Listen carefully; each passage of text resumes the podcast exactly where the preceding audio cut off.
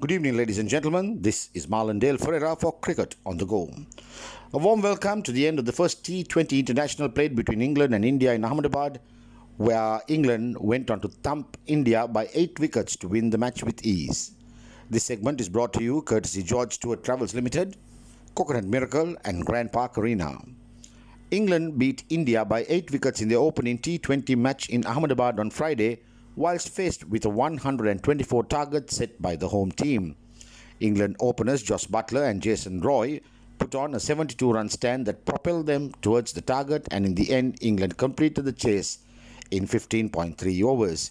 Jofra Archer gave England the early breakthrough, knocking KL Rahul over whilst consistently bowling at speeds in the 140s and extracting some extra bounce. Sam Curran and Chris Jordan mixed it up with the slow balls as India's batsmen finding it very difficult to get them away.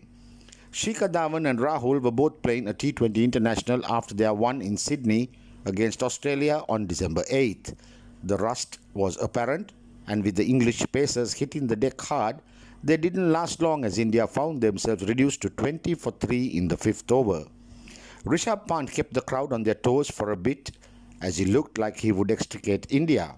A reverse sweep against Archer and some good wrist play next ball through the square leg kept the scoreboard ticking for India. But it was Shreyas Iyer who revived the innings with a calm head after Rishabh Pant fell. Playing traditional cricketing shots as the wickets fell, Iyer and Hardik Pandya found the boundaries occasionally but more importantly added 54 runs together. England openers Jason Roy and Jos Buttler put on 50 in 6 overs as Roy played the role of aggressor whilst Josh Buttler took his time to settle in, timing the ball beautifully in his 24 ball stay and departing for 28.